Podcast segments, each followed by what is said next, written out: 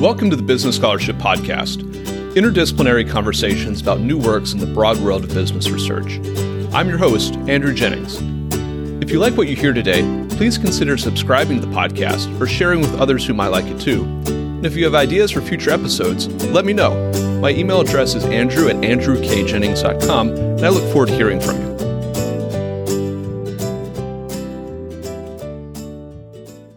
Our guest today is Anat Alon Beck, Assistant Professor of Law at Case Western Reserve University. We'll be discussing your paper, Alternative Venture Capital The New Unicorn Investors, which is forthcoming in the Tennessee Law Review. I'll add a link to the paper in the show notes for the episode. Anat, welcome back to the Business Scholarship Podcast. Thank you so much for having me. It's always a pleasure. Well, it's always a pleasure to have you on the show. And I wondered if, before we really delve into this new paper, if we might set the stage a little bit. This paper is, of course, about alternative venture capital. But before we talk about alternative VC, I wondered if we could discuss traditional VC. How does traditional VC finance new high growth firms? How has it been regulated in the past? And how has that regulation been evolving of late? Thank you so much. It's a great question. So, traditionally emerging and fast growing businesses have been able to attract investment capital from traditional players such as venture capital firms, right? So the other players in the early stages are angel investors, private family offices, but we're not going to concentrate on them. Really, the main players, let's focus on the VCs. And as you might know, VCs are associated with some of the most high growth influential firms in our economy today. For example, Let's look at the US, right? Alphabet, Apple, Amazon, Facebook, Microsoft. These are all firms that initially were VC backed. So that's why so many in academia, whether it's in law, economics, or finance, that have articulated the strengths of the VC model. And let's talk about the VC model, especially about the corporate governance mechanism. And the way that VCs invest, and they are, are professional investors, they did it through stage financing, through contractual provisions. And particularly, their role is unique because they have an active role. They're involved as investors with their portfolio companies. And that is why over the last 30 years, really, the academic literature has focused on VCs as the main source of financing private startups. And as you might know, there's no agreed definition of what constitutes a VC fund. And a VC firm is a type of investment vehicle that invests in startups. And what they do is that they are repeat players in the startup world. And they use unique contracts and uh, organizational capabilities in order to overcome uncertainty, risk, information asymmetry, agency, lemon, and adverse selection related problems. And really VC financing has prevailed since the early days of commercial activity and it took on various forms. And what I want to put emphasis on is two things that I want us to think about in our talk today. And that is, I think predominantly they serve two functions. One is capital and two, oversight. Okay. VC investors are unique and distinct from other types of investors. They're different from, let's say, retail or institutional investors that invest in, for example, public companies. And that is because they are active investors. Again, they're not passive. They provide many value added services to the companies that they invest in. And they also get credit for spurring more technological innovation than other investors. In terms of regulations, there have been several changes. Okay. So first, we've seen changes in our securities laws, which facilitated the flow of more capital into private markets. Let me just illustrate that to you, okay? There are estimates, economists have been monitoring this, that between, for example, 2014 and 2016, over three quarters of the late stage VC funding came from now non-traditional investors. Now, either through large funds or through direct investments, much of the capital from these late stage investors has gone to unicorn firms. And again, I define unicorn firms as privately held firms with nominal valuation in excess of $1 billion. So until now, until the last few years, the access to investments in these unicorn firms or other illiquid, high risk, privately held firms was reserved to accredited, sophisticated investors such as large institutions or ultra rich individuals. But this is changing. You have to understand this is changing, and there are powerful industry groups that were able to recently successfully lobby our lawmakers to enable more Americans to access investments in private markets. And I also want to note one more thing. It's not just lobbyists, but there are other thought leaders and organizations and even independent research organizations such as the Committee on Capital Markets Regulation. They have members from finance, business, law, accounting, and other academic communities. And they are expressing this concern. And the concern is that ordinary retail investors are missing out on this investment opportunity in private markets. Okay. Why? Because we're seeing this shift in the market. We're seeing that there's a decrease in the number of publicly listed firms. There's a decline in the volume of initial public offerings. And it's a fact that more money is being raised in private markets. It's a fact. And all these are, of course, contributing to the rise in the number of unicorn firms that we are observing. And so what they're saying is that it's not fair that mainly institutional investors or high net worth individuals are able to access these private markets and benefit from them. And they advocated for change and they managed again to convince our, our regulators to act. Let me just quickly also tell you about some of these changes. So in the US, the SEC and the Department of Labor have promulgated new rules that are designed to protect investors while opening access to investment in private markets. For example, the SEC adopted amendments to facilitate capital formation and increase opportunities for investors by expanding access to capital for small and medium sized businesses and entrepreneurs across the United States. They also simplified, harmonized, and improved certain aspects of the exempt offering framework to promote capital formation while preserving or enhancing important investor protection. And just to also note, previously the SEC also revised and modernized the accredited investor framework. And what these changes are doing is they may encourage both sophisticated and non accredited investors to invest in illiquid securities of high risk private ventures. And my concern is that this may also diminish the already limited investor protections in private markets. So What's happening is that our entire securities regulatory scheme is centered on the concept of disclosure of information because we want to improve price discovery, efficiency, reduce information asymmetry, right? Without disclosure, non accredited purchasers will not be able to make informed decisions, especially about the risks that are associated with investing in privately held firms. And these large investment firms, such as private equity funds, you know, are interested in gaining access to the individual investor market. And so what they're doing is they're lobbying, okay, and they're trying to have more access to, and as a result, also the Department of Labor announced recently in an information letter that 401k plan fiduciaries have the ability to invest in private equity funds. Now, I want to note this announcement drew much criticism and media attention because there are many risks that are associated with investing in illiquid assets. And my question is who's monitoring these private fund investment advisors, right? And to illustrate, just recently, the SEC issued a risk alert with regards to investigations and enforcement actions against private fund investment advisors on the lack of disclosure of potential conflicts of interest, excessive fees, and failures to implement policies on insider trading. And so, what I'm doing in this article is I'm exploring some of these concerns. With that background of traditional VC and the regulation of traditional VC in mind, I wondered if we could focus on the emergence of alternative venture capital or AVCs, as you refer to them in the paper. Who are AVCs? How is AVC different from traditional venture capital? And how does it change the economic and governance structures around investments in these high growth startups?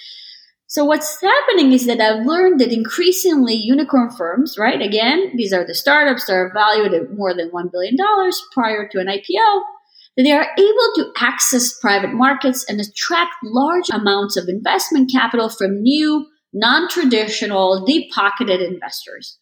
And you probably are asking which investors, right?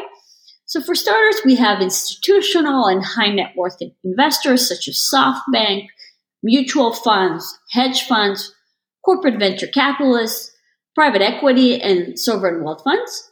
And I call them alternative venture capital, AVC investors, because again, historically, startups received much of their funding from traditional venture capital investors, right? But as I noted, this is all changing. And we're witnessing this rise in deep pocketed AVC investors. They're re engineering the competitive landscape of unicorn funding. And what's happening, and I want this to be really the takeaway here, is that rather than unicorn firms competing for a limited pool of funding, they are now able to attract a nearly limitless pool of funds, leaving the deep pockets to compete for the chance to invest. Turning to this paper as a work of scholarship, I wondered if there are any gaps in the literature that you've identified and perhaps that this paper fills.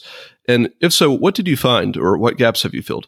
Currently, retail investors, researchers, and regulators don't have detailed information on the identity of these new AVC investors in our private markets, right? What are their incentives? What is their risk tolerance? What are the contractual terms for which they negotiate? Or any other relevant data which is needed to understand the new developments in our private markets, right?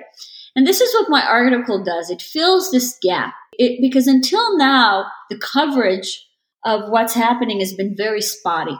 And so what I found is that these alternative venture capital investors are focused on financing unicorns because of their potential to disrupt the market, to transform entire industry, and add value to their portfolios.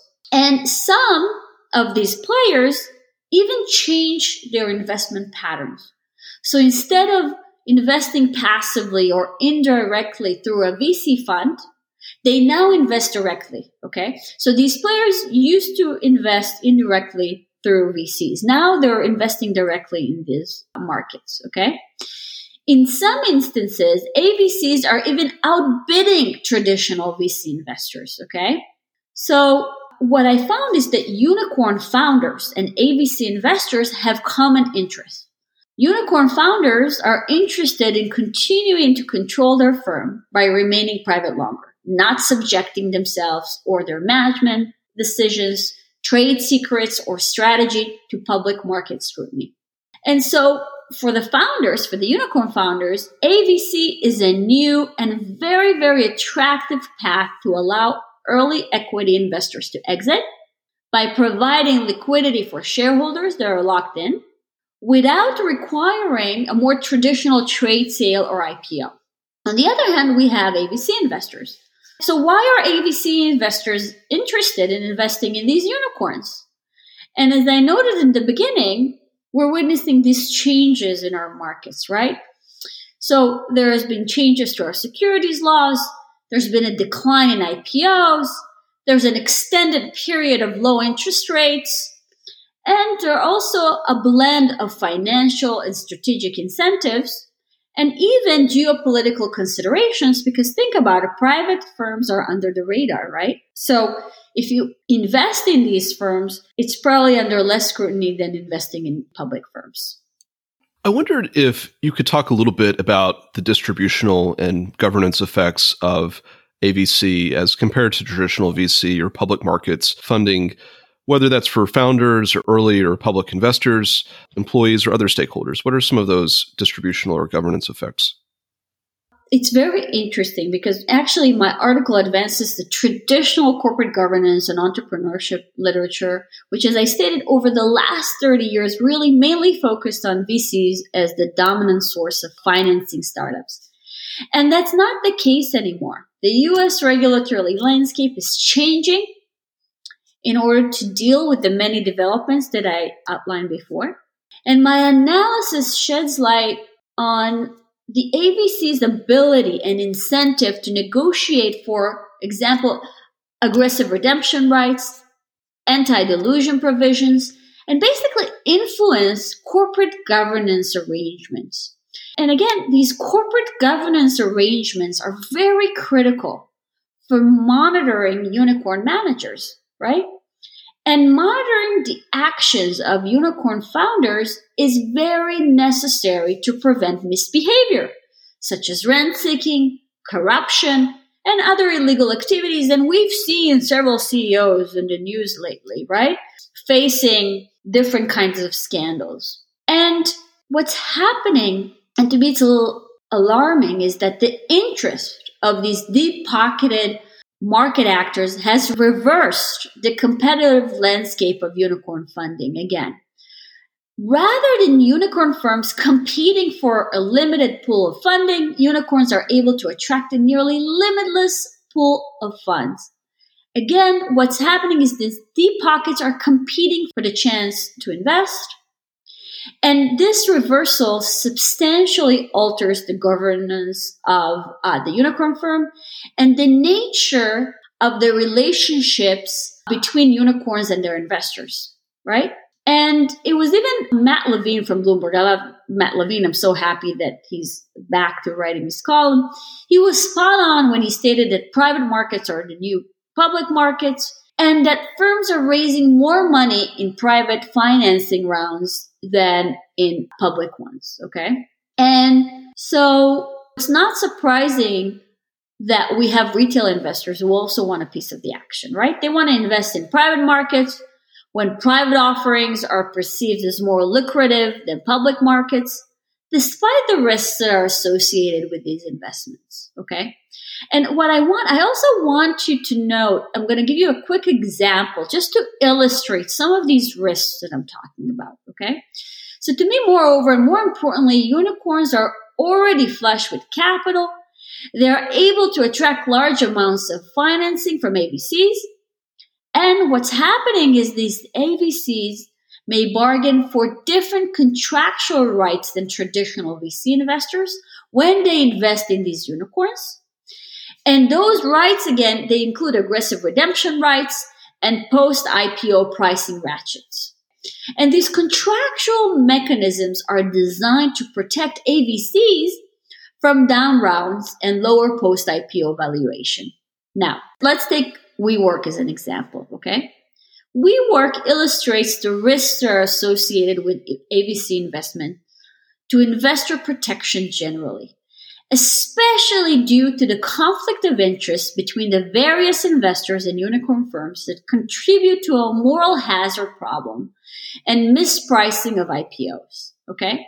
If you take a look at WeWork's S1 filings and the revised filings, right? There were a few with the SEC you can see how AVC investors bargain for different contractual rights than traditional VC investors.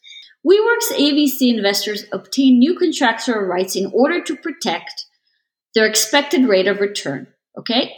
Instead of monitoring rights. So they did not focus on the monitoring rights. And again, I told you, VCs, usually we expect them to do oversight monitoring. AVCs, different players, they're a different animal. And what they wanted to do is to protect their expected rate of return at the expense of other shareholders, including future shareholders. And so there are many scholars, especially finance scholars, for example, Josh Lerner at Harvard and others, they've been documenting the different contractual rights, for example, with regards to mutual funds, right? When mutual funds bargain for when investing in unicorns.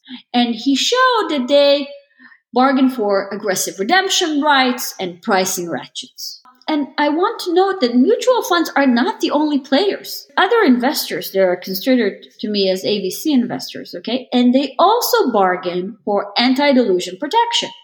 For example, SoftBank. SoftBank bargained for anti-dilution provisions when SoftBank invested in WeWork. Okay, it was actually Professor Coffee from Columbia that was the first one to observe that and to report that SoftBank holds IPO ratchet clauses.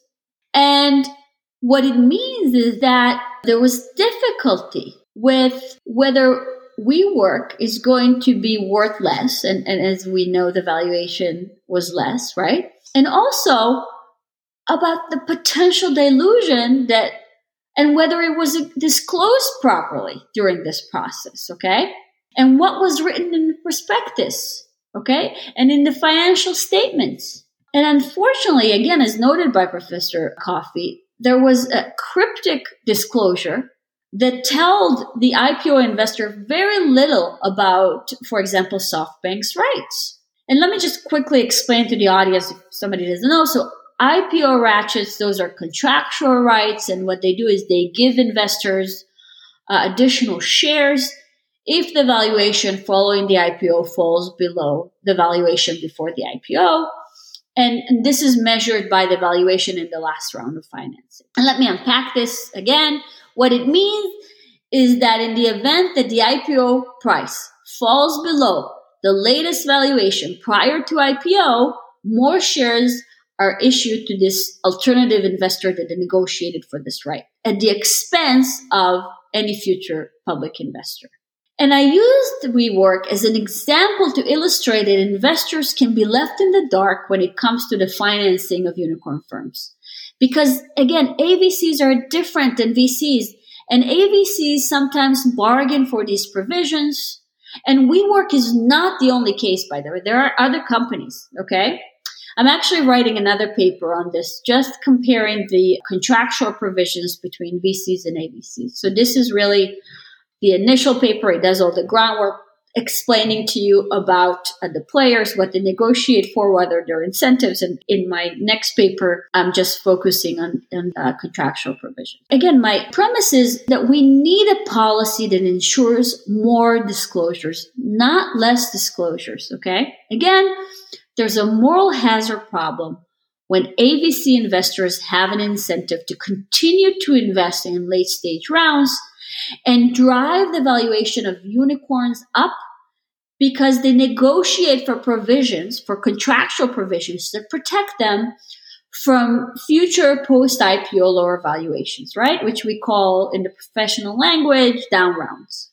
If policymakers and regulators are going to let retail investors invest in private markets and privately held unicorns, despite this misalignment of incentives that I just told you about, right?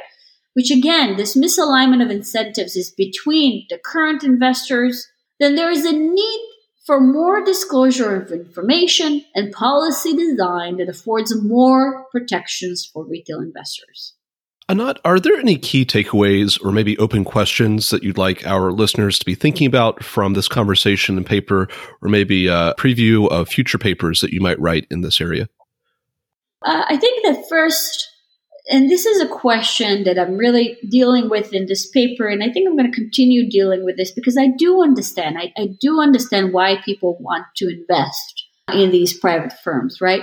And so one of the key questions is should regulators encourage retail investors to invest in private markets, which were previously limited to sophisticated and wealthy players, such as accredited individuals and institutions? I personally, and again, it's just my personal opinion, I feel that despite the best intentions of regulators, that the recent policy changes may fail to have the intended positive effect for investors, retirees, and entrepreneurs. And I also think that they might even place some of these groups at risk. And again, you, you can find out more in the paper. I detailed the concerns. I take a look at the new policies and I argue that some of them fail to provide the protections that should not have been changed. I personally believe that some of these new policies create more problems than they resolve. And really, the critical issue, the central issue to me is that policymakers and regulators, they must consider the rise in this alternative venture capital investors and the ways in which those investors affect the unicorn firm, its capital needs, the lack of disclosure of information, which affects the current and future investors. I think only if you take the rise of these alternative venture capital investors and their influence into account, then you can really have a better policy design and you can think about ways to mitigating some of these risks. And what this article does really well is, is it sheds light on the increasingly long, complex list of these new investors that I think regulators need to consider when making decisions on investor protection on the one hand and capital formation needs of private companies on the other. because again, in the last few years, we're seeing these new non-traditional players making notable investments in large private technology firms, which again, historically, these technology firms were dominated by venture capital investors. And I also have a few questions that I left open on purpose. And first is with regards to private equity. It's common knowledge that private equity funds hold assets that are very hard to value. Since valuations can be disputed, it is important to make sure that private equity fund managers will not have incentives to distort such reported valuations, especially if they need to use reports in order to make decisions on commitments for subsequent funds. So some of the hard questions that need to be considered are first, what if underperforming private equity fund managers decide to inflate reported returns during times when fundraising takes place?